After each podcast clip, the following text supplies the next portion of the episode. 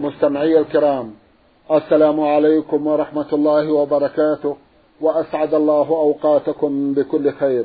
هذه حلقة جديدة مع رسائلكم في برنامج نور على الدرب.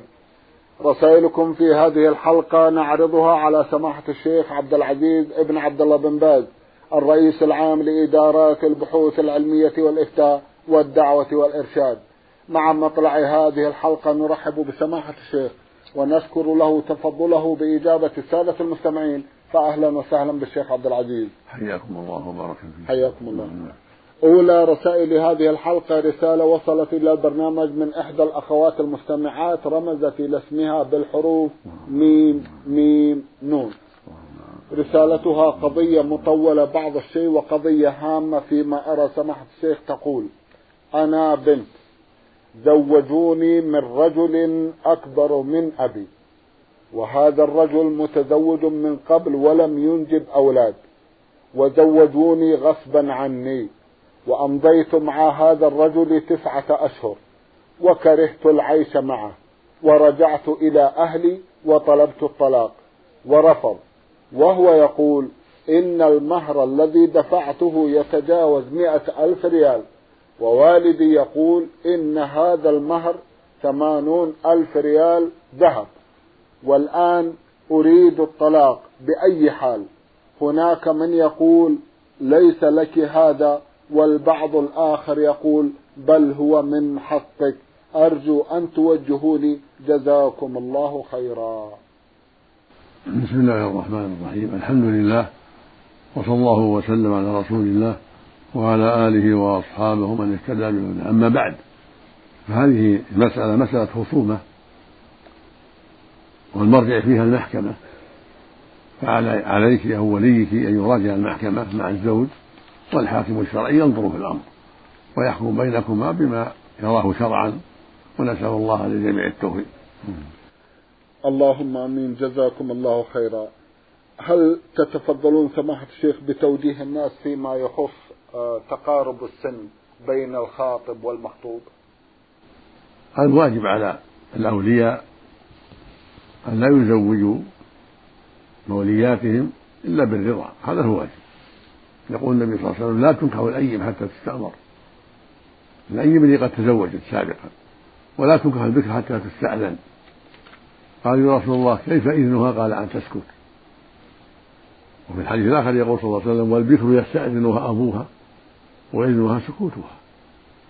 فلا يجوز للأب ولا غير الأب أن يزوجوا إلا بالرضا ولو أنها بنت ولو أنها بكر. ليس له على الصحيح من أقوال العلماء أن يزوجها إلا بإذنها. هذا شيء يتعلق بمصلحتها. فليس له يزوجها إلا بإذنها. يختار لها الكفر الطيب في دينه وأخلاقه وأسرته يختار لها الطيب ويشير وينصح عليها وينصح لها هو وإخوتها ينصحونها وأمامها بالطيب ولكن متى أبت لا تجبر يعلم بنفسها. وهكذا بقية الأولياء من باب أولى إخوانها وأعمامها لا لا يجبرونها على الزواج لابد من إذن. وأما كونها تمتنع فلا ينبغي لها أن تمتنع إذا جاء الكفر. ينبغي لها أن تقبل من أبيها ومن إخوتها وأعمامها إذا جاء الكفر في دينه وأسرته ينبغي لها أن تقبل. والزواج فيه خير كثير ومصالح جمة وفي الحديث يقول صلى الله عليه وسلم إذا جاءكم من ترضون دينه وخلقه فزوجوه. إلا تفعلوه تكون فتنة غير وفساد كبير.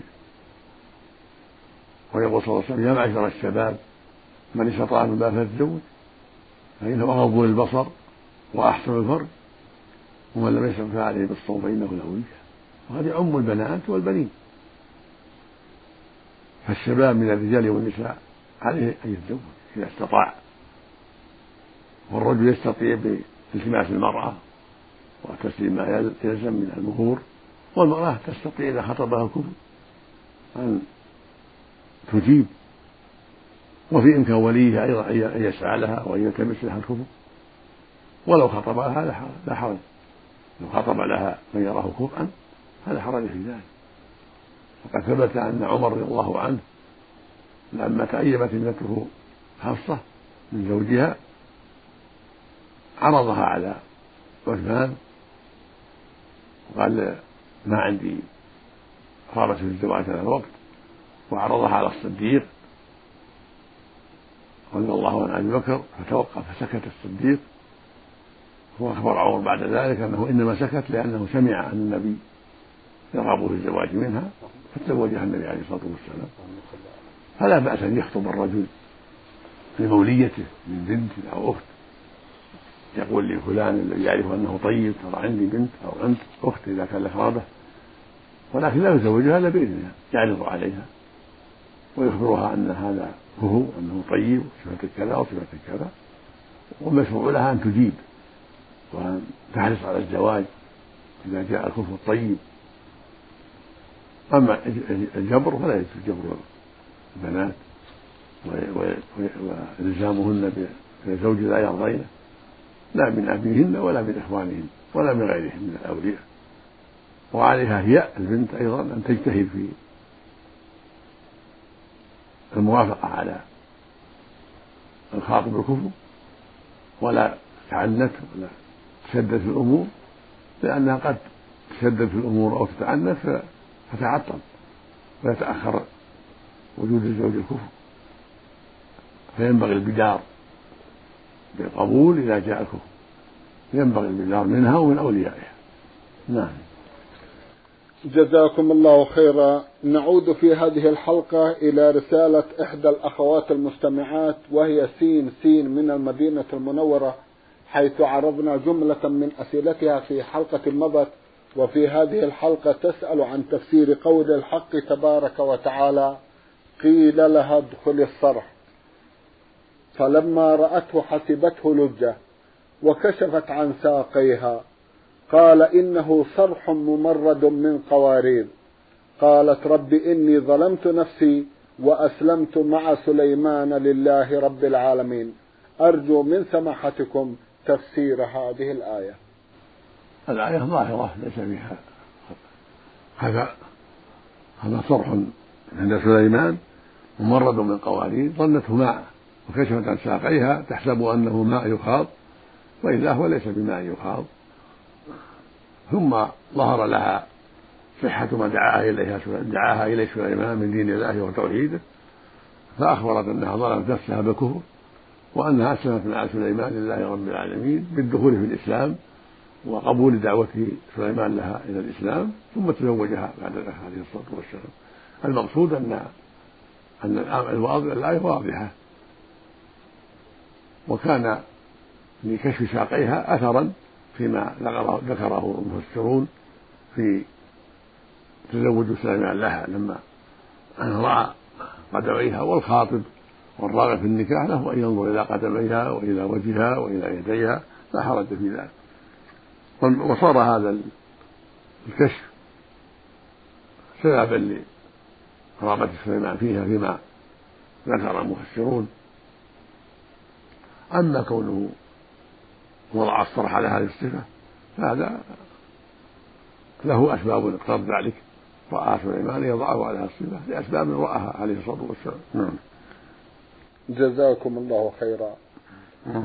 نعم. تقول كثير من النساء يسمين تغطية الرأس وكشف الوجه حجابا. فأرجو من سماحتكم توضيح هذا اللبس وبيان معنى كلمة الحجاب والفائدة التي تعود على المرأة إذا غطت وجهها عن الرجال الأجانب. وجزاكم الله خير الجزاء. الحجاب حجابان حجاب واجب عند الجميع عند جميع أهل العلم.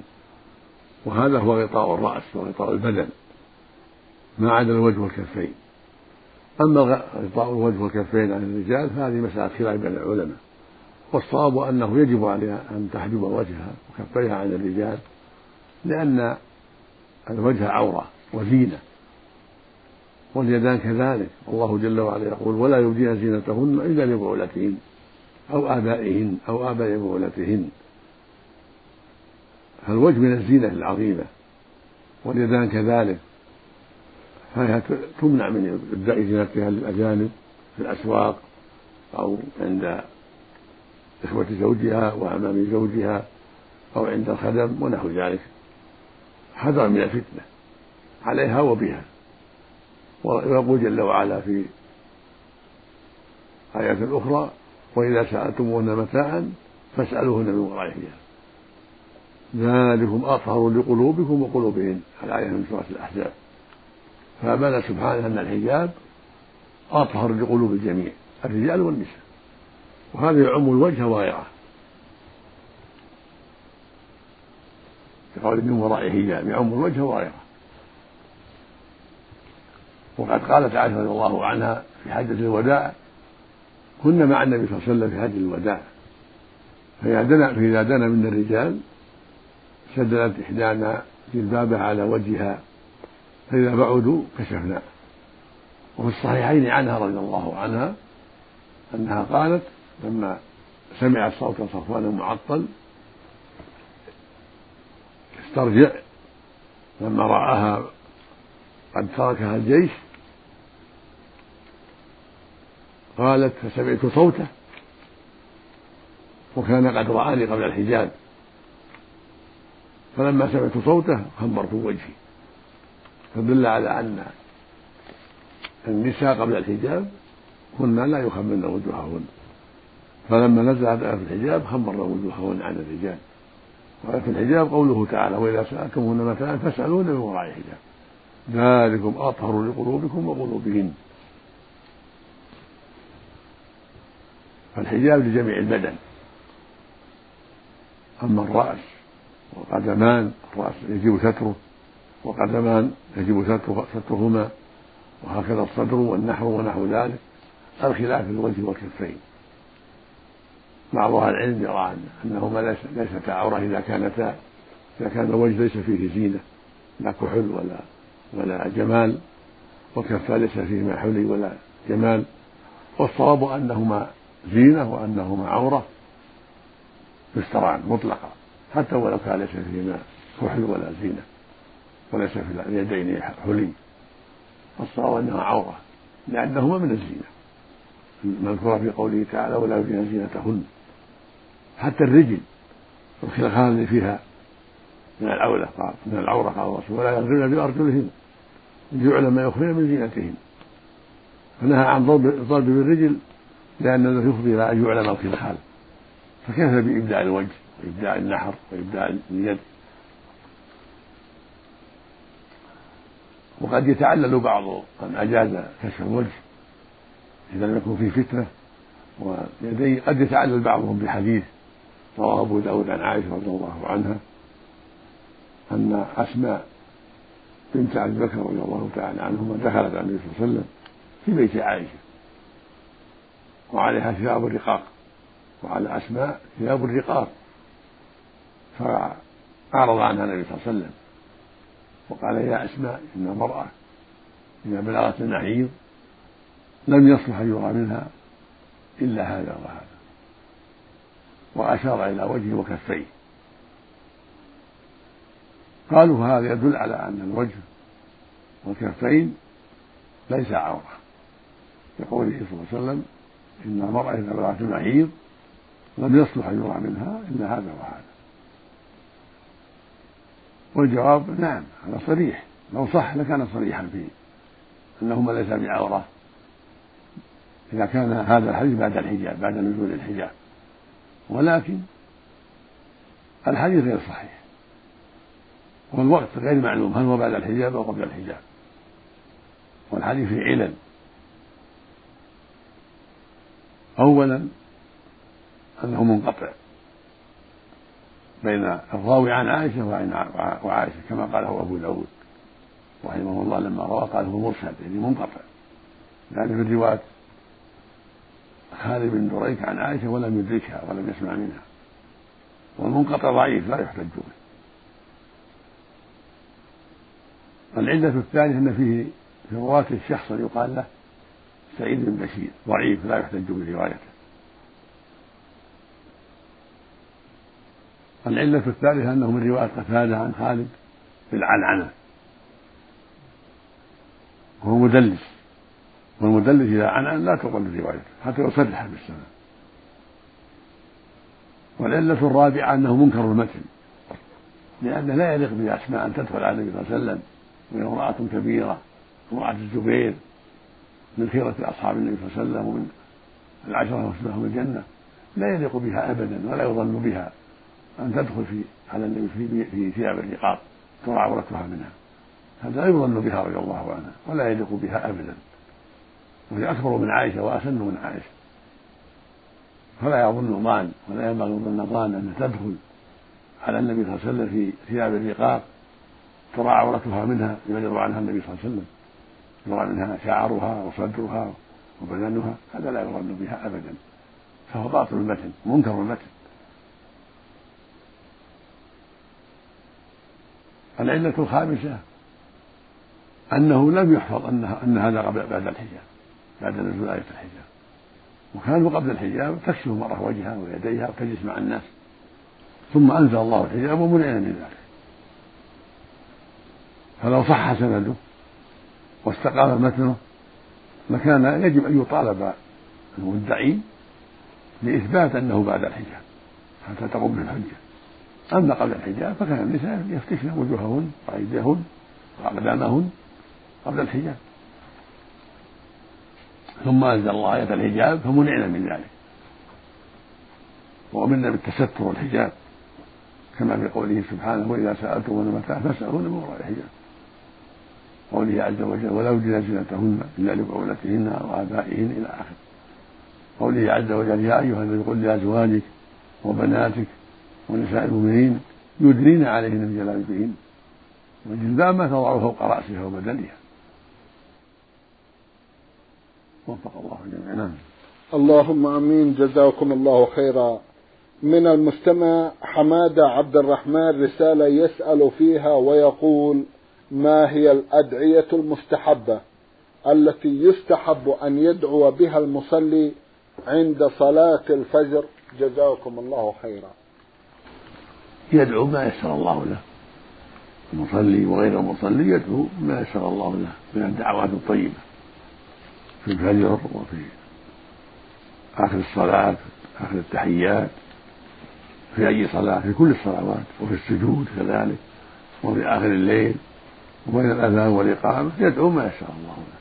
وإذا حفظ دعوات من النبي صلى الله عليه وسلم كانت أفضل من غيرها. يراجع كتب الدعوات مثل ترغيب وترغيب للحافظ المنذري مثل بلوغ المرام في آخر الدعوات ذكرها النبي صلى الله عليه وسلم مثل رياض الصالحين راجع الدعوات اللي فيه وهكذا. راجع كتب الحديث اللي فيها الدعوات دعوات النبي صلى الله عليه وسلم ويستعملها ويتحفظها الوابل الصيب ابن القيم كلمة طيب شيخ الإسلام ابن تيمية راجع هذه الكتب المفيدة ويحفظ الدعوات اللي فيها. مثل اللهم إنك عفو تحب العفو فاعف عنه هذا من أجمع الدعوات التي أرسل إليها النبي صلى الله عليه وسلم. مثل يقول في سجوده اللهم اغفر لي ذنبي كله دقه وجله وأوله وآخره وعنته وشره. هذا من دعاء النبي صلى الله عليه وسلم. يدعو به الإنسان. كذلك من دعاء النبي صلى الله عليه وسلم. اللهم إني أعوذ من غلبة الدين وغلبة العدو. اللهم إني أعوذ من جهل البلاء ومن درك الشقاء ومن سوء القضاء وشمال الأعداء اللهم أصلح لي ديني الذي هو عصمة أمري وأصلح الدنيا التي فيها معاشي وأصلح آخرتي التي فيها معادي واجعل الحياة زيادة في كل خير واجعل الموت راحة لي من كل شر. هذا من دعاء النبي صلى الله عليه وسلم. والدعوات كثيرة عليه الصلاة والسلام. لكن هذا من أجمعها. اللهم أصلح لي ديني الذي هو عصمة أمري وأصلح الدنيا التي فيها معاشي وأصلح لي آخرتي التي فيها معادي واجعل الحياة زيادة في كل خير. واجعل الموت راحة من كل شر. هذا أخرجه مسلم في صحيحه عن أبي هريرة من دعاء النبي صلى الله عليه وسلم. ومن دعاء اللهم إني أعوذ من غلبة الدين وغلبة العدو وشماتة الأعداء. اللهم إني أعوذ من جهل البلاء ومن ضعف الشقاء ومن سوء القضاء ومن شماتة الأعداء. اللهم إني أعوذ من الهم والحزن والعجز والكسل والجذام والجبن والبخل. ومن المأثم والمغرم من غلبة الدين وأهل الرجال. كل هذه دعوات عظيمة. اللهم آتنا في الدنيا حسنة وفي الآخرة حسنة وقنا عذاب النار. هذا من دعاء النبي صلى الله عليه وسلم. ودعواته كثيرة. اللهم صل عليه وسلم ومن دعاء النبي صلى الله عليه وسلم اللهم اغفر لي خطيئتي وجهلي وإسرافي في أمري وما أنت أعلم مني. اللهم اغفر لي جدي وهزلي وخطئي وعمدي وكل ذلك عندي. اللهم اغفر لي ما قدمت وما أخرت. وما اسررت وما أعلنت وما أنت أعلم مني أنت المقدم وأنت المؤخر وأنت على كل شيء قدير. ومن راجع كتب الحديث وجد أشياء كثيرة من هذا. نعم. جزاكم الله خيرا. من المستمع الشيخ محمد مسعود أبو العباس من محافظة كفر الشيخ في جمهورية مصر العربية رسالة يقول فيها يوجد عندنا مدافن على جبل من الرمل. وكان المعتاد شق أخدود ووضع الميت فيه في تابوت من الخشب. فجاء بعض الناس وأراد البناء ليجمع العائلة كلها. فقال البعض إن هذا محرم غير شرعي. واستند لحديث عن النبي صلى الله عليه وسلم ونهيه عن البناء على القبور وتسييسها وقام الخلاف في ذلك لكننا في انتظار ما نسمع من سماحتكم جزاكم الله خيرا. البناء على القبور واتخاذ المساجد عليها وقباب أمر لا يجوز. بنص النبي عليه الصلاة والسلام ثبت في الصحيحين عن النبي صلى الله عليه وسلم قال لعن الله اليهود والنصارى اتخذوا قبور أنبيائهم مساجد. وقالت له أم سلمة وأم حبيبة أنهما رأتا في أرض الحبشه كنيسة ورأتا فيها صورا كثيرة. قال أولئك قال لهم النبي صلى الله عليه وسلم أولئك إذا مات فيهم الرجل الصالح بنوا على قبره مسجدا وصوروا في تلك الصور. ثم قال صلى الله عليه وسلم أولئك شرار الخلق عند الله.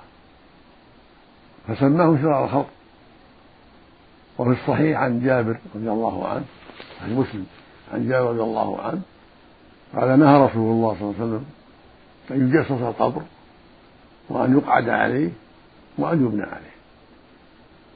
فالقبور لا تجسس ولا يبنى عليها ولا يبنى عليها مساجد ولا يتخذ عليها قباب بل هذا من وسائل الشرك وهذا من عمل اليهود والنصارى. فالواجب الحذر منه. لكن إذا كان كانت الأرض رديئة يحفر فيها ويجعل فيها ما يمسك التراب من صندوق أو لوح أو لواح حتى لا تنهار على الميت أو حجارة حتى لا ينهار. ويوضع الميت بينها. وإذا كانت أرض صلبة جيدة يحفر فيها القبور يكون فيها ألحاد في جهة القبلة يوضع القبر في يوضع الميت في اللحد في جهة القبلة يكون هذا أفضل. لأن هذا هو الذي فعل بالنبي صلى الله عليه وسلم. حفروا له وألحدوا له وجعلوه في اللحد. وهذا هو الأفضل. فإن لم يتيسر لأن الأرض رديئة يشق شق في الأرض. ويجعل على جانبي الشق ما يحفظ التراب من ألواح أو حجارة من دون بناء ثم يوضع الميت ثم يوضع فوقه ألواح أو حجارة ثم يردم عليه التراب ويجعل عليه النصائب حتى يعرف أنه قبر. وتلتمس الأرض الطيبة وهو الأرض الرملية. إذا تيسر أرض طيبة يوضع فيها الميت حتى يحفر فيها.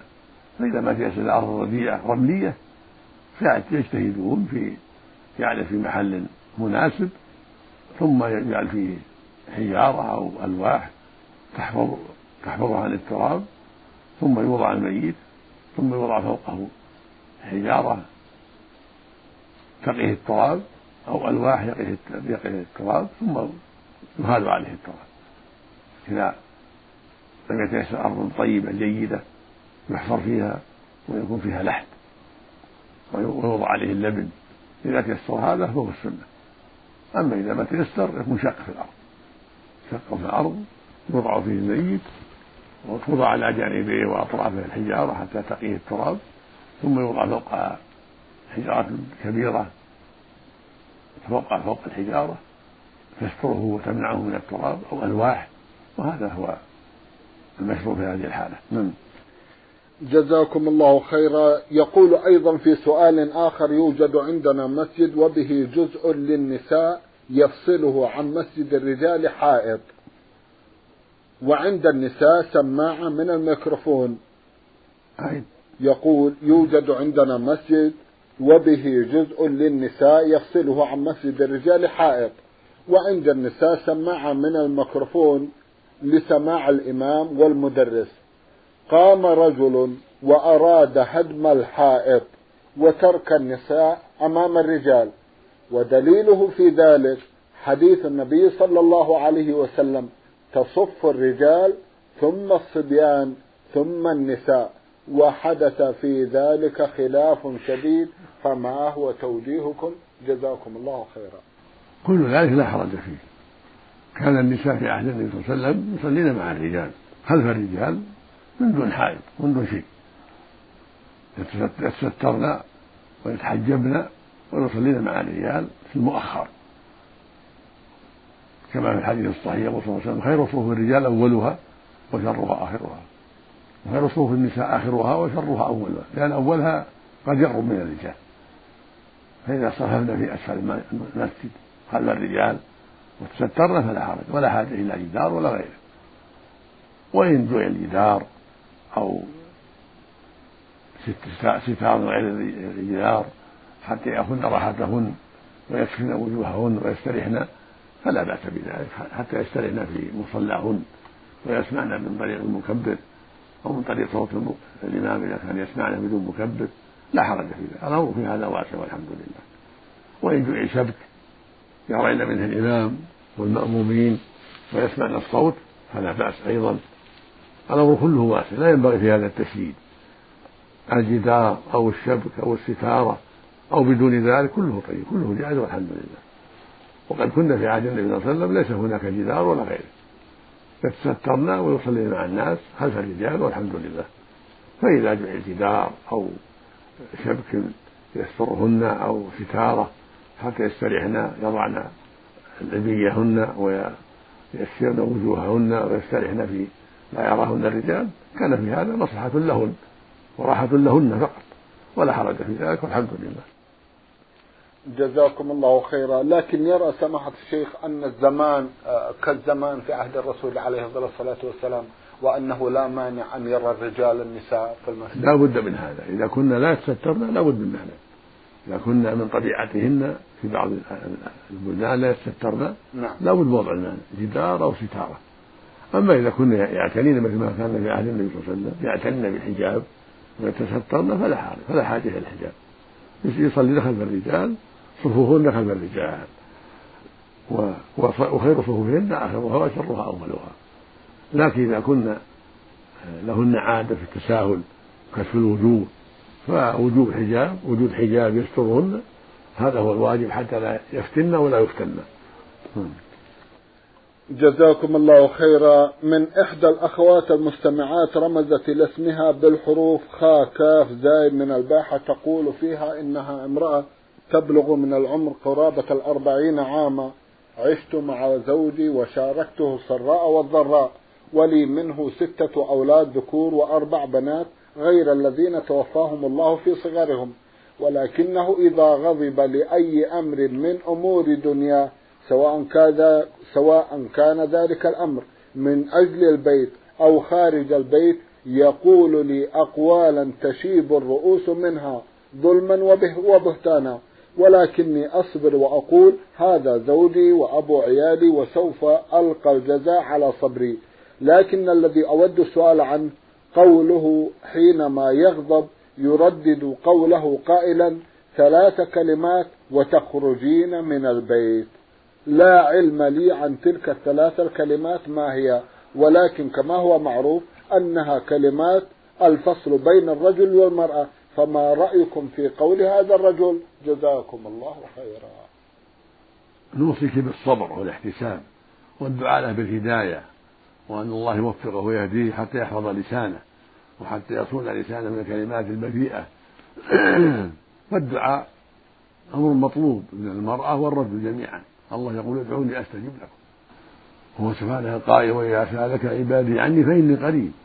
أجيب دعوة الداعي إذا دعان. وأنت مشكورة على الصبر والاحتساب والتحمل من هذا الرجل الذي يتكلم ما لا ينبغي إذا غضب. مع مع النصيحة له في وقت الهدوء؟ تنصحينه بالكلام الطيب والتحمل وعدم إطلاق الكلمات التي تؤذي وتضر لأنها لأنه يأثم بها وتضره. أما قول ثلاث كلمات تخرجين هذه لا يضرك. ما دام ما قالها لا يضر إذا كان قال ثلاث معناه يتوعد معناه الوعيد. يعني تأدبي ولا طلقت؟ هذا معناه الوعيد لا يضرك ولا حرج عليه. فيه من باب الوعيد. نعم. جزاكم الله خيرا. سماحة الشيخ في ختام هذا اللقاء أتوجه لكم بالشكر الجزيل بعد شكر الله سبحانه وتعالى على تفضلكم بإجابة السادة المستمعين وآمل أن يتجدد اللقاء وأنتم على خير. نسأل الله ذلك اللهم آمين. مستمعي الكرام كان لقاؤنا في هذه الحلقة مع سماحة الشيخ عبد العزيز ابن عبد الله بن باز الرئيس العام لإدارات البحوث العلمية والإفتاء والدعوة والإرشاد. شكرا لسماحته. وأنتم يا مستمعي الكرام شكرا لحسن متابعتكم وإلى الملتقى. وسلام الله عليكم ورحمته وبركاته.